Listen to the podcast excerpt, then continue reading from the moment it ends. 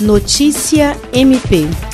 No Dia Mundial do Meio Ambiente, o Ministério Público do Estado do Acre comemora os resultados do projeto Cidades Saneadas, de iniciativa do órgão ministerial que vem transformando a realidade ambiental, social e de saúde dos municípios do Acre através de medidas de remediação dos lixões. O projeto teve início em 2014 e reúne um conjunto de estratégias inovadoras, criativas e integradas que estão possibilitando a implementação das políticas públicas de saneamento básico e de gestão integrada de resíduos sólidos nos municípios. A Procuradora-Geral de Justiça, Cátia Rejane de Araújo Rodrigues, enfatiza que a defesa do meio ambiente é prioridade e ponto de destaque em seu plano de atuação à frente do MP Acreano. William Crespo, para a Agência de Notícias do Ministério Público do Estado do Acre.